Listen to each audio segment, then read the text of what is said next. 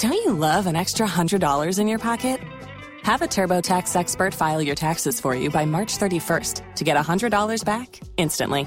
Because no matter what moves you made last year, TurboTax makes them count. That means getting $100 back and 100% accurate taxes only from Intuit TurboTax. Must file by 331. Credit only applicable to federal filing fees with TurboTax full service. Offer can be modified or terminated at any time. It cannot be that everyone has a right to reply except members of the government and officials. Nor can it be that challenging an opinion expressed by a journalist constitutes an attack on press freedom.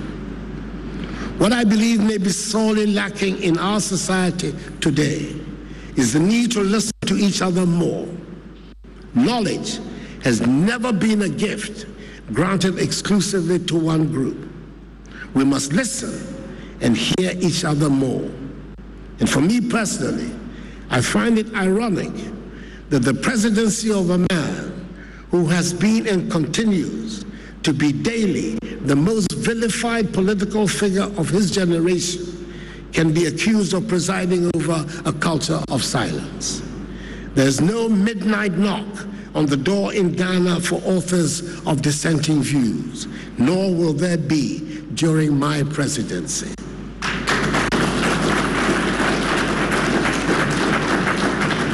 Indeed, one of the reasons assigned by the global social media platform Twitter for its decision to establish its operational headquarters in Africa in Ghana was that, and I quote, Ghana is a supporter of free speech, online freedom, and the open internet, unquote.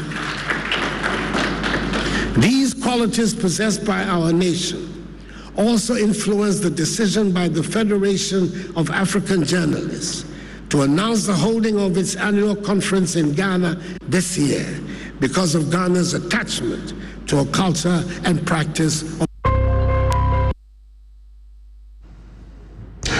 Right, so that's the president at um, a function at uh, University of Ghana, I think at University of Cape Coast, and I think um, that was, no, University of Education, Winneba must have been, and that was uh, either uh, one of the um, congregation of the university.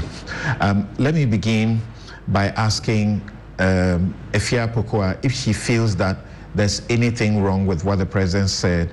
Uh, um, Evans thinks that the manner of looking at getting feedback for the free SHS and being tagging the journalists doing that work as running a campaign against it can feed into uh, party people attacking journalists or anybody at all wanting to attack journalists. If you do you share that view?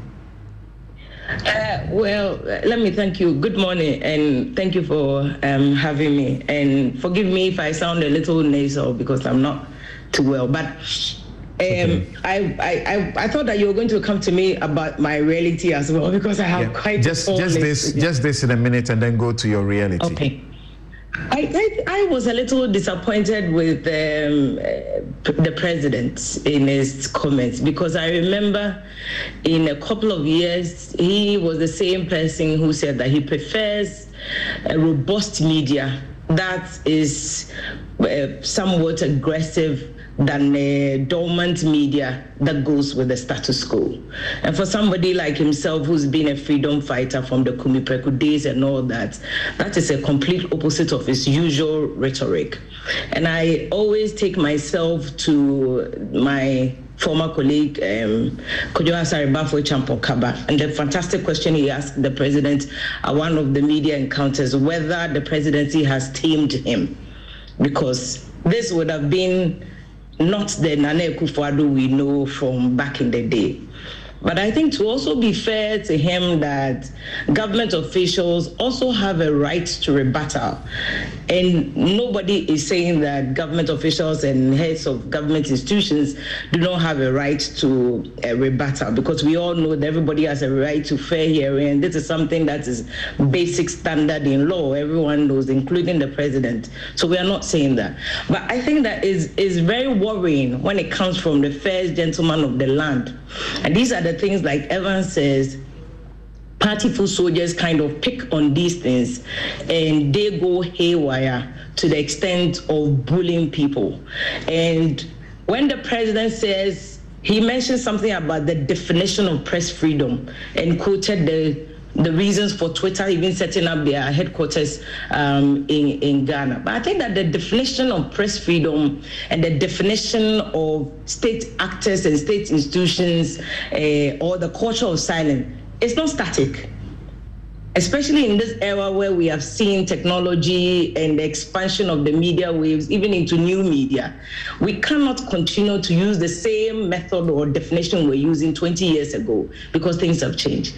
I would have wished that the president and other media actors, like the Minister of Information, would have openly admitted that there are abuses there are abuses. I have my issues with this report because I think that the report is completely biased against women. I have been attacked so many times and I did not see that in the report. I did not see my threat in the 2000, 2020 election that forced me out of the country. I had to flee the country. I did not see that in the report. Completely biased against the women. And if we take this year's theme, International uh, Women's Day, uh, uh, International Women's Day theme, breaking the bias, I think that this report didn't do justice to the theme and the rights of women because all the issues and the examples that were cited were all male journalists and and that is not to say, like Sewam here said, that we female journalists have not been attacked uh, within the period under review, but they were all not captured. But to the president's issue, I am a little disappointed that he took it in in that context, especially not acknowledging the fact that there are abuses from both sides, and he is responsible as the head of the government and as the leader of his political party to speak about or at least acknowledge the abuses that come from his side, which is NPP. And there are so many of them. Mm. So we are not but, talking but, about uh, the good ones. Uh, we not exactly to seek your reaction, but when you speak about being disappointed also in the information ministry and their statement, the statement signed by Kojo Nkrumah, the conclusion is, is, is significant. He says that Ghana's democracy is a work in progress. Overall, therefore, government welcomes the report as a baseline reference document against which press freedom in our country may be gauged in the coming years. And in this uh, response, you could say it is measured, it is welcoming of the report um, to a large measure, and speaking about what to do to remedy the circumstances. So, is it fair to be disappointed in that, uh, you know, as it were, reaction? I think it, it, it is fair to have a right to an opinion, and this is my opinion. So right. I think the government so, could have done more. And I'm, I'm coming from a, a place of expectation. I think often government, especially NPP government, gets it wrong because of the expectation. I think that they underestimate the the expectation that people, including the media, have of them. It is because of their own history it's because of their own history. They have a history that is completely different from NDC. NDC comes from a revolution. Their first manifesto was signed by President Rawlings, who was Chairman Rawlings with his blood. NDC is known to have a history of not being entirely, you know, media friendly.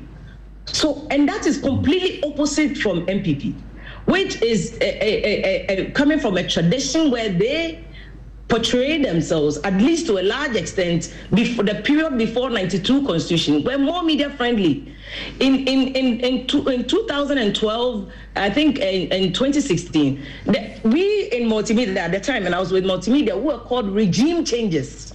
The NPP portrayed itself as we are the fighters of media freedom.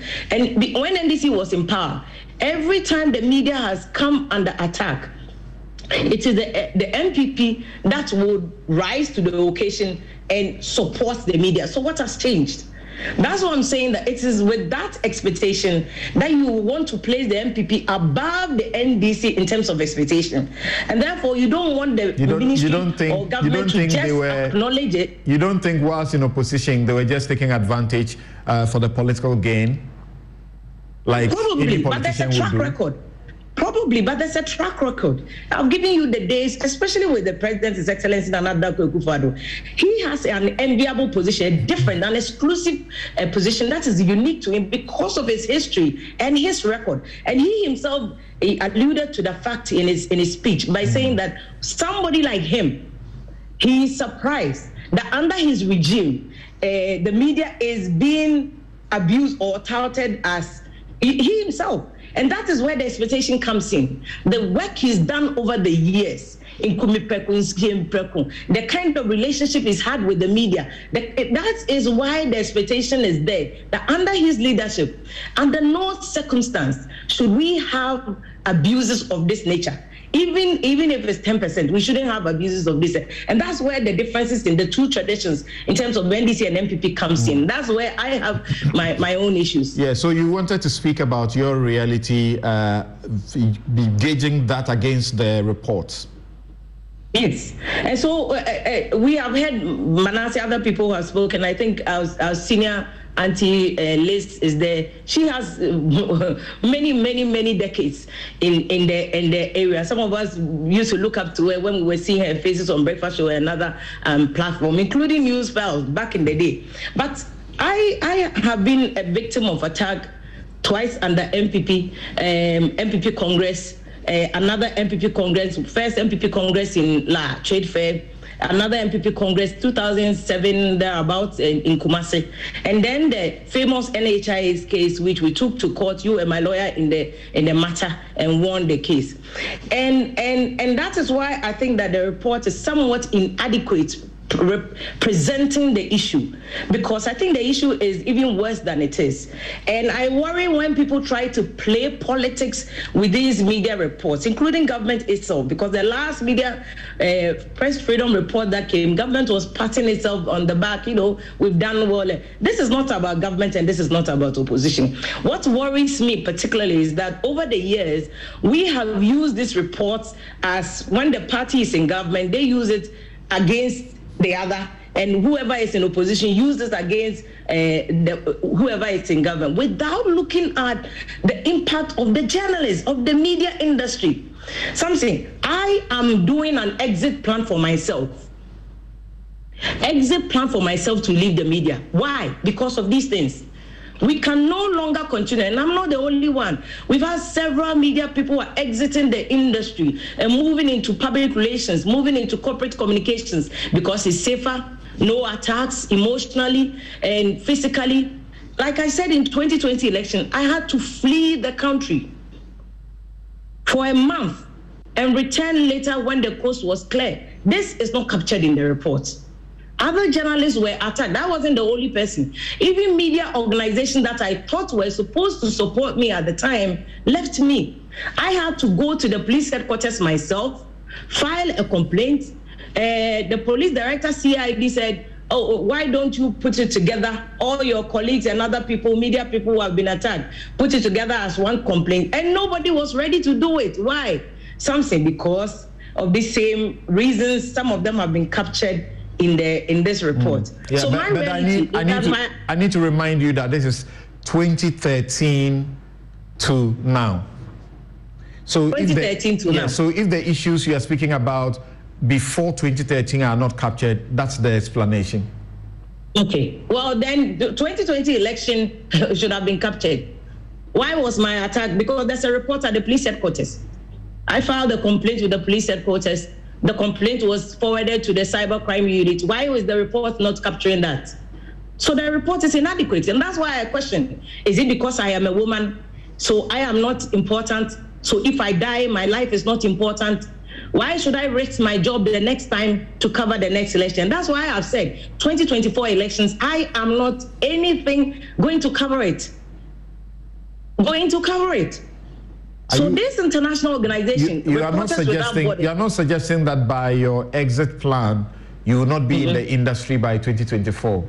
I will mean? not be in the industry. I will not be in the industry, something. And you won't I, I, because I, of the fear mm-hmm. of attacks. Is that what you're saying? Because of the fear of attacks, and there's nobody to support you, something. Where was the GJ?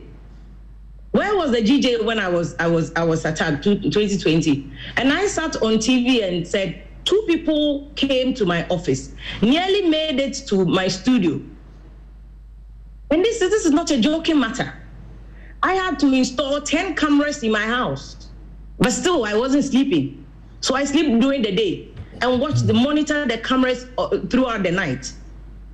But this is not fair. Yeah, and this but, is a report. If the report never captured if this. If you're sorry, but if you are talking about election periods, uh, mm-hmm. I suppose for serious media houses, particularly those of us who do projection of the election results, it is not a new thing that during those periods we get security, we get special security, either private or whatever it is. Uh, our homes are guarded, among others, because of the real threat that come at us. So uh, during election time, that will not be different.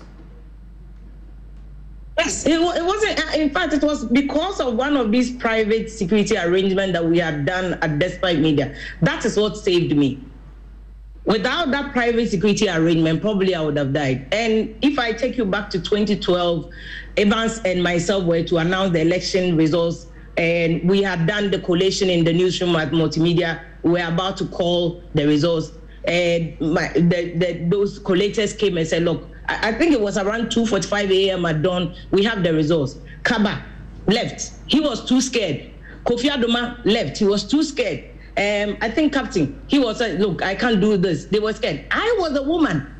I was the woman with the boldness and said, I will go and do it. And I had done my shift eight hours or 12 hours, but I said I'll still go on and do it. So we simultaneously planned it. Evan was to go 12, 12.45 a.m. I was to go at Akan. So I had to call my contacts in the armed forces, have them lined up on the streets of Joy FM before we went on air. And between myself and Kwesichu, he knows the arrangement that we did in the night before um, we went on the, the, the that point, was 2012 election the point and and and after the results after mm. we announced it we have threats from NPP supporters Yes, uh, so, NPP supporters. That was so, 2012. Yeah, so the, the, period you are talking about, the period you are talking about, um, I can testify. I also had threat. I, I must. I believe I may have handed over to uh, uh, Evans at the point to go take a rest so that uh, it is continued. And I, for example, I got a call from one of the leading members, you know, who was a good friend, you know, saying things that were very threatening, but because of the security I had within my house, even though my family was uncomfortable about it, and so on, I I was a bit okay with that. Uh, so my issue is that we know that it's a risky job to be projecting elections. So if we're doing that, how do we, you know, project that into this report uh, about uh, self-censorship, about safety of journalists, and um, and the fears? I, I, think sometimes this this is what has led us to all these things that are captured in the report, safety of journalists. Because if it happens all too often, and not much is done, except for the political advantage that both NDC and NPP use against each other, then the journalists become a, an, a, a, a commodity or an, um, um, an endangered species. And that is why most of the talented people in the industry are leaving, going what, on early what, retirement. What happened to you 2016? You were going to talk about that. Well, 2016, we had similar reports when we called the uh, elections for NPP. Also, threats from NDC on the other side. You know, so that's why I want us to look at this in both ways. I've seen people talk about this report and using it against NPP. But and, and during the days of NDC, when the report came out, NPP members were also using it against President Mahama. And they said, oh, this is a media person who has become president, and under his watch, this is happening. So the kind of expectation that we have of our leaders. I think both NDC and NPP have fallen short of that. In the 2015 case that we took to court with Afia and others versus NHIS, we were expecting, I particularly, as a friend of President Mahama, expecting him personally to come out and condemn it. No. In the case of Manasseh's uh, issue, we were expecting President Akufo-Addo, His Excellency, to come out and condemn it. We haven't seen it. So I'm saying that there are double standards from both sides, and it is no longer comfortable, and we should not allow politicians and mm. the political class mm. to continue to take advantage of the abuses of the media. Mm. When the media people have become victimized, and I worry that GJA, National Media Commission, have reduced this whole thing about safety of journalists, the economic issue, to just releasing statements, and that is. That's what, and it ends there. Mm. And nobody cares if the next uh, moment if Yapoka is going to be the next person on the obituary. Okay. Um, if you're... Nobody cares. And that is where my worry mm. is. Okay. we must go beyond just the rhetoric of discussing the reports mm. when it comes out. All right. Thank you. Actually formulating policies and laws that work, not laws for fashion, right. not laws for entertainment. okay, thank you. Um, now, um, Nanaya, let me bring you in at this point. and. Uh, you know, for example, the the issue Afia talks about, and I was I was their lawyer, and the, there was a leg was a criminal prosecution. the state obviously was disinterested, so the criminal prosecution didn't go anywhere. It was the one that multimedia paid for, as in the civil prosecution, that that was pursued to the end and was successful. Um, when you hear the questions about threats against journalists going unpunished, and even the recall to um, the murder of uh, Ahmed Suale, and then the threats to Erastus Asare Donkor about the Ejura uh, shootings uh, coverage, that they say a government official, a state, you know, official, has issued this threat and there's no punishment. It, how do you process the fact that these, you know, impact greatly some of these reports?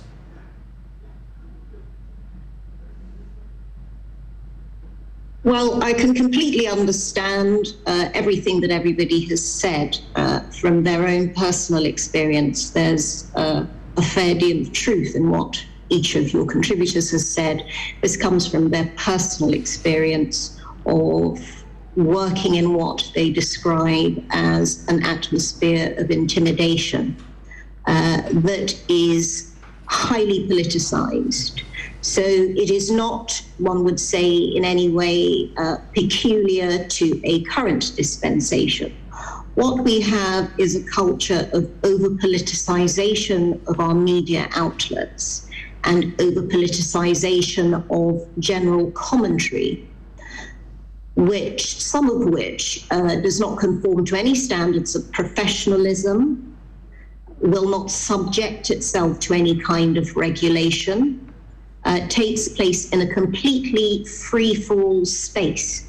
Uh, the report from Reporters Sans Frontières remarks that one of the particular changes between its last report uh, the 2021 report and the 2022 report has been the vast growth in online news media. That's right. Uh, and and when you talk about online news media, sometimes those are platforms run by reputable news organizations such as the Multimedia Group, sometimes uh, run by other reputable organizations such as the one I work for, but also a, a kind of completely uncensored, uh, uh, uninhibited, and quite frankly, uh, worrying media space to do with the way our social media in particular work.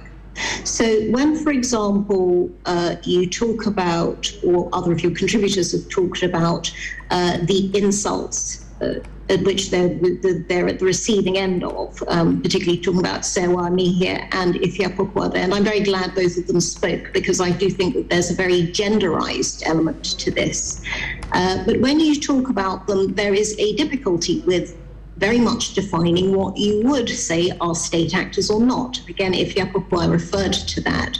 Uh, you yourself, Samson, in your introduction earlier on, uh, spoke, for example, about the rebuttal, or if you like, uh, the letter of complaint written by Elizabeth Ohene to uh, the news editor uh, who was responsible for the BBC trending programme that alleged that there was a culture of, if you like, crackdown at the moment on journalists uh, and referred to her as being in government. Um, I mean, you know, question of definition there whether Elizabeth Ohene actually is in government. She certainly is the head of a state institution. Uh, she is no longer a member of a serving government. But obviously, she has political allegiance, which is to the ruling party happens to be in power at the moment. When the scales turn uh, with changes in political fortunes, you get virtually the same set of accusations being bowled at the other side. What, without wishing to um, in any way downplay the importance of fears that have been expressed by your journalist contributors to date. For example, Evans talking about uh, what he feels is a growing culture of self censorship in the newsroom. Um, what I, I, would like to emphasize is, if you like, the responsibilities that come with free speech. Uh, yes, it is right that nothing should be beyond the consideration of any journalist uh, but we should present our cases with facts, as has been said earlier on, uh, and with a sort of sense of responsibility and regard for balance. So, where you have, if you like, the push against that is again in what Evan spoke about, which is the need to whip things up to make it as controversial as possible because that's the name of the game in journalism. You need the headlines, you need the pizzazz, uh, and you need the buzz around the story that you're running. And so there is this very fine line between um, adducing facts or presenting facts against the case and, uh, if you like, the the desire to to to add some extra fire some fuel beneath the pot in order to get it to boil even more vigorously and to attract the public's attention. Um, now, my, my experience personally of journalism has been largely in the UK, uh, working at the back end of things uh, with very little commentary. But I'll say that from my little experience, not even of reaction to things that I have published, but just, for example, taking pictures of events. There is a culture in this country of a generalized lack of tolerance to public exposure. So, the first experience I had of this was maybe about 10 years ago in Kumasi, where I happened to be wandering around town, came across what I thought was an anniversary parade near the military museum and was taking pictures of it and was probably approached by the parade commander who demanded to delete or, ordered me to delete the pictures that I had taken. I wasn't carrying the kind of camera where you could delete pictures, a pretty old fashioned camera, so I told him as such. And quite frankly, I can't understand the rationale of holding an event in a public space and saying that members of the public who are walking by cannot take pictures of it. Yeah, it happens uh, quite often in this it country. Happens all the time. It happens all the time. Uh, and perhaps, you know, inform some of the cases that we've heard about. For example, the journalists who were assaulted during the coverage of the COVID 19 restrictions uh, and so on. To equate that with state actors, even though we're talking about the Ghana armed forces in this particular case, I don't think I would do would I extend that to what I would describe as a generalized culture of me as an off duty journalist uh, operating in a free environment having my rights trampled on? No, I just think it's general heavy handedness on the part of people in positions of authority. The second example was uh, recently, about a year ago, when again I happened to be strolling around and noticed bulldozers going in uh, on a local site, uh, which had been occupied by squatters with kiosk shops, tabletop businesses, that sort of thing for years. Uh, and they seem to be clearing it and to be in a lot of a hurry to clear it out. There's a crowd of people standing around watching. Again, I haven't had my phone on me. I think I'll take some pictures uh, was probably spotted by the guards who were supervising the people with the, with the bulldozers, who came and lifted me physically off the land, took my phone, were threatening to do things with it. So, uh, although my main objective obviously was not to get hurt, I snatched my phone back mm. and managed to get away as they made obscene gestures at me. To me, that's just a generalized culture of the way women are treated in public life. I wouldn't say that it was the work of state actors or business interests or anything of the kind. So, while I think I understand that coming from the point of view of the journalists who have worked for a long time entirely based in this country, I, like Sewa, have only been operating in the Ghanaian sphere for the past four. Um, I can, I would counter that uh, I think perhaps what they're saying is both the product of the weight of experience uh, and is perfectly within their rights, but also uh, you know, the question of the Reporters Sans Frontières report becomes a, a convenient springboard for certain things that have been shored up for a number of years. Um, and experiences such as uh, Afia Pokua's in election after election. What one needs is both uh, a sense from journalists that they will take their own reputation and their own powers and their responsibilities with the full weight of seriousness that attaches to them. Okay. So, so I'm, so, I'm coming to so, the proffering of the solutions. Um, I would like that you would list a number of solutions that you want to share and share them so clearly so we can all benefit. Um, um, yes, that's exactly what I was getting round yes, to. Uh, I, because I, I, wanted to come back so that you just uh, uh, go about that, not now, if if you permit right. me.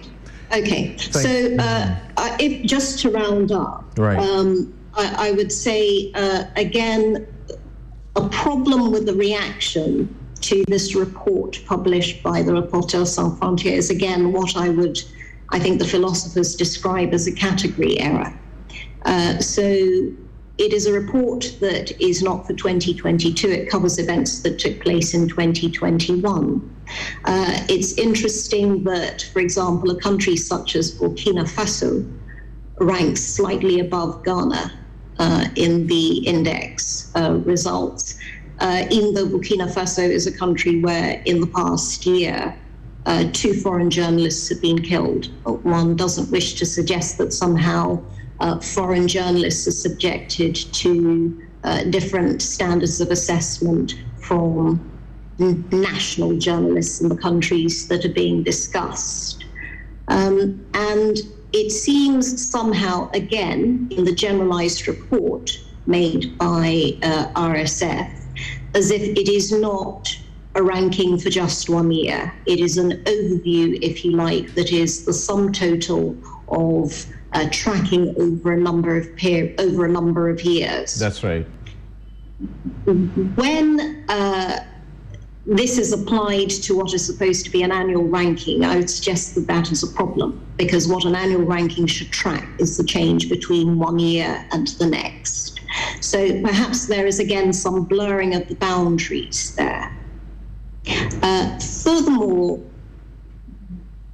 I think it would be helpful if we were to understand that the uh, the response by political actors, and I've already said that I think that the media and commentary in general, not just media proper, are ludicrously politicized in this country. Even your choice of water or, or tissue paper is politicized in Ghana.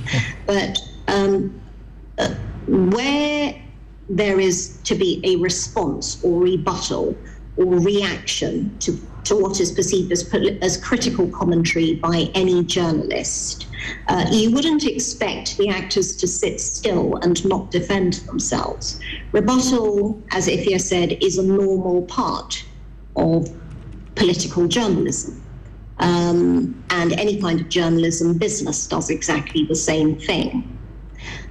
What one would not wish for is a sense that the, the, the, the rebuttal comes with threats.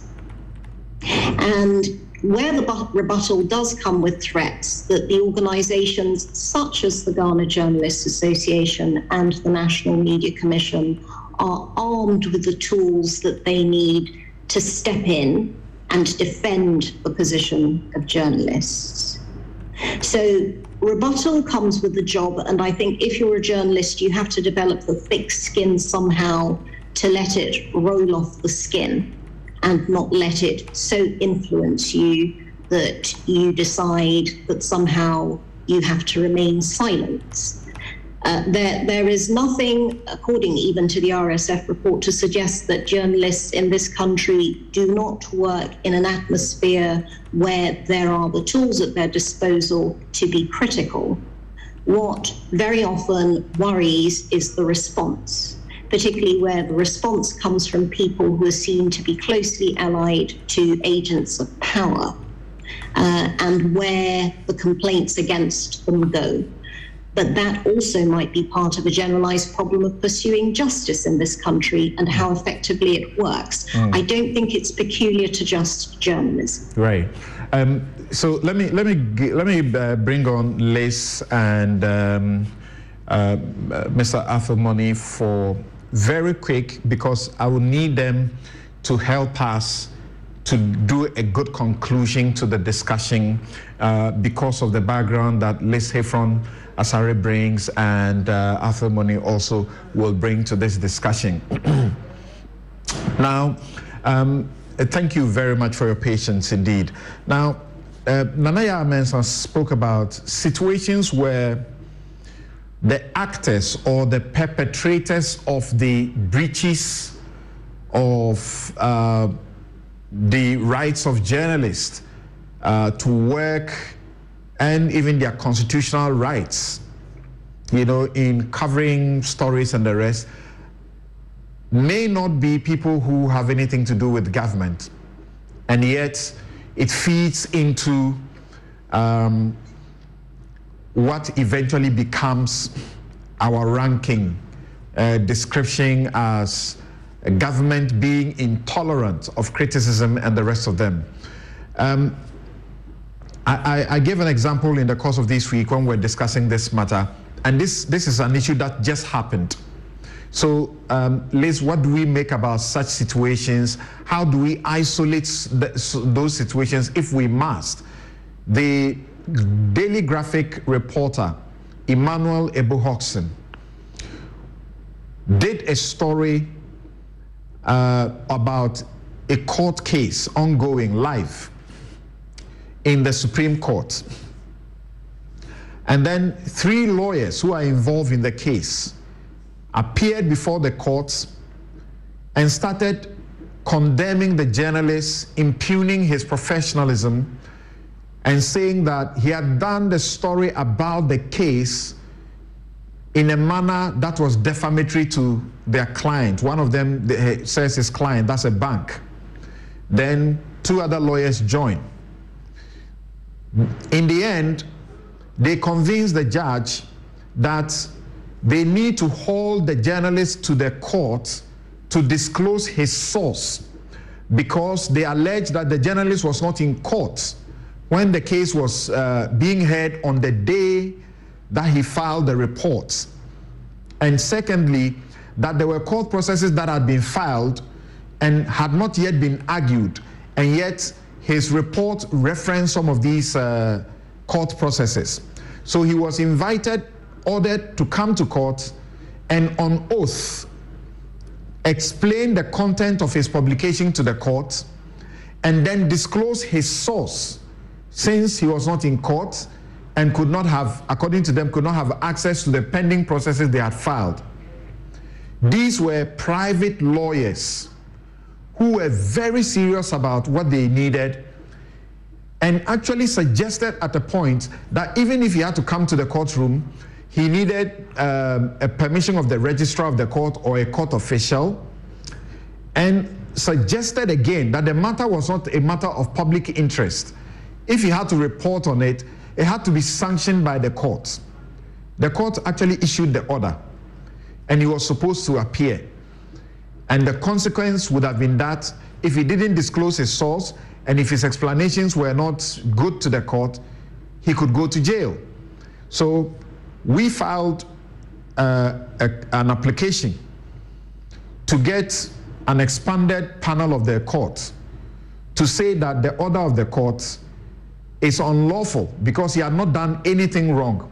If what he did was defamatory, they can issue uh, civil rates. If what he had done was contemptuous, then there must be a contempt proceeding and not a court just invites anybody to come to court to speak, otherwise they'll be punished. Thankfully, we explained to the court and then he was not compelled to mount the witness box and the case is over. These are private lawyers and this is their thinking. And yet, this will feed into such reports. Is it not possible to isolate these things?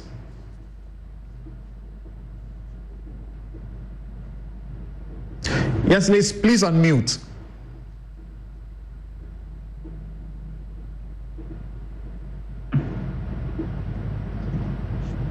Um, I, I would want to um, investigate further, so I'll ask you a few questions before I attempt to answer. Right. Uh, these are private lawyers. They're representing a bank that is uh, a public institution. That is right. Or the, bank, or the bank is also private. The bank is a public institution, and there are private individuals also involved in the case. Definitely. So um, those who probably are, are, stakeholders in the bank, that's where they put their monies, would be interested in a case like this because should it go against the bank, what is the rippling effect towards its um, customers? So then um, I would shudder to call them private lawyers because they are representing a bank that is a public institution. So they have moved from private uh, individuals into a public space. Um, will I call them state state state actors? Maybe not. Um, unless... I'm, I'm, sorry. I'm sorry. The the bank is a private bank, but you know that our law now sees the banks as public institutions rather than yes. private. Yes, because it it is uh, it is offering a public service. That's right. So definitely it comes into the public space. So definitely everybody who is a customer to the bank is interested in what is happening in the bank. So you can't say that the public is not interested and it is a private thing. It is not. Because the, the bank operates because of its customers, and its customers have a stake in the bank. So I won't call it a private thing. So definitely the public is interested it is of public interest to know exactly what is going on, and therefore anybody who goes to find out information and publishes it is doing it in the interest of customers of the bank and the public at large. Okay. Having heard the journalists who have spoken, Evans Mensah, Manasseh Azure Awuni, uh, Sewa Afia Pokua, and Nanaya Mensah, what will you say? Um, and coming back to the ratings that we had or the rankings that we had. That's right. And how our rankings have been described by the uh, Reporters Without Borders. And if you look at it, our overall ranking, when it says we had 67.43, is problematic. And anything that is prob- problematic needs to be addressed as quickly as possible if we want to resort to having an open space and having a free media that is doing its work without fear or favor. If you look at the political sphere, also, the political context is also problematic. We have satisfactory for the legal framework and for the sociocultural context. Yeah. And we all know what that means. Our economic and our safety is difficult. And when I went through the report, you realize that further down you have um, Cyprus and Hungary, who, even though are lower down the line, when it comes to safety of journalists, it is good. So it means that when it comes to safety of journalists, it is above 85%. So we need to look at it holistically. I don't think that we should look at it individually. Mm. If we do that, then we're doing ourselves a great disservice. Our overall ranking is on all these put together. Right. So if problematic, then we need to deal with all the um, all the issues that have been raised. The, a major issue that is raised is self censorship. And if you listen to almost all of them, of course, with the exception of uh, uh, Nana Yaw Mensah, who brings a different perspective, they, they have at least at one time entertained self censorship. Are they justified from the basis they give for this self censorship? If, if you come under attack or if you're abused or assaulted or harassed in your line of work, you definitely will want to take caution.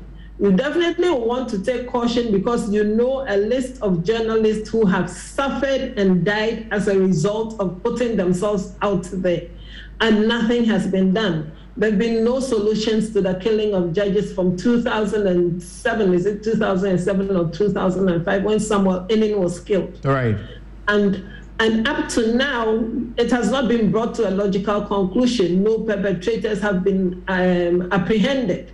So if you're working in that space as a journalist, there definitely would be some fear. Mm. And when there's some fear, does it matter? Does it matter that does, does it matter that his assassination um, has no proving state linkage, linked to the state?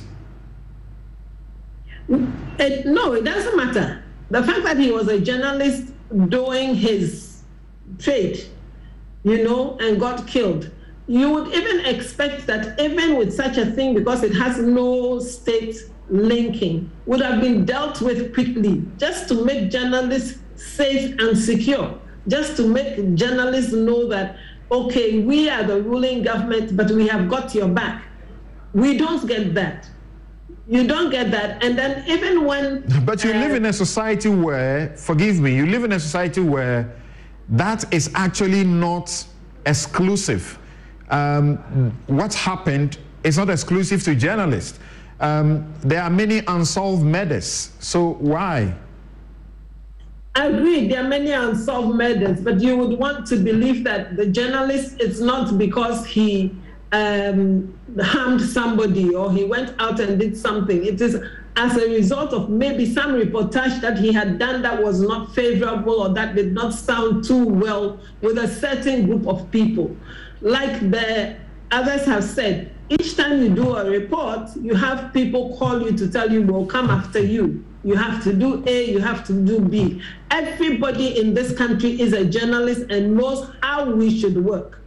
And therefore would want to tell us what they want to see in our newspapers or here on our radio stations and on our TV stations. But that is not the way we operate. That is not the way we work. And so we should stand together as journalists. And I always call the GJA out Sewa said it very clearly. They would put out statements and it will end there. They would have photo um, opportunities with you and it will be put out and it would end there. Why can't the GJ in itself stand and say that no, we should make sure that whatever has happened, this should go to a logical conclusion. Let us see what we can do. Let us see how we can help a journalist go out and feel secure, feel safe. But no, even as we stand as GJ, there's a lot of division in GJ. I keep saying that GJ to me, when it started becoming polarized, I pulled out. I stopped paying my dues. I stopped going for GJA functions because I didn't see what we were doing as an association to back our own. And if we can't back our own, who do we want to back? Hmm. Um, uh, talking about the GJA, I'll, I'll, take a quick break now and return, but uh, let me uh, have your view on this question. Um, the GJA, there are many of the journalists who have gotten in harm's way, who have been attacked, assaulted one way or the other. They're actually not members of the GJA, but the GJA uh, takes it as a responsibility to issue a statement. Uh, beyond that, and I know for a fact, Beyond that, not all the cases that they have issued a statement that ended there. Some of them, they have moved beyond that and contacted lawyers, myself inclusive, to ask us to assist. And we have taken some of these cases up. Um, in a situation where majority of the circumstances, the people are not do not actually belong to the guild. Why do we leave out the media institutions that they work for? If you're a journalist in multimedia and you got attacked or you, you got offended in a way that uh, can be redressed in a court, multimedia will pay lawyers to go to court. They won't wait for GJA. Agreed.